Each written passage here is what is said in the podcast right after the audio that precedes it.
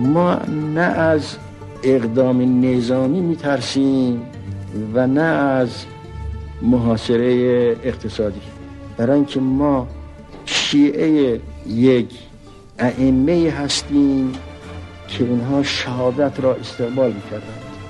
ملت ما هم امروز شهادت را استقبال می‌کنند. از این ما نمیترسیم. ما مرد جنگی ما مرد مبارزه هستیم.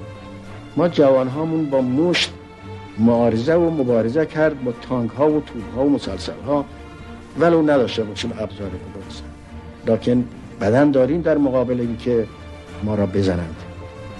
و این را عمل خواهیم کرد.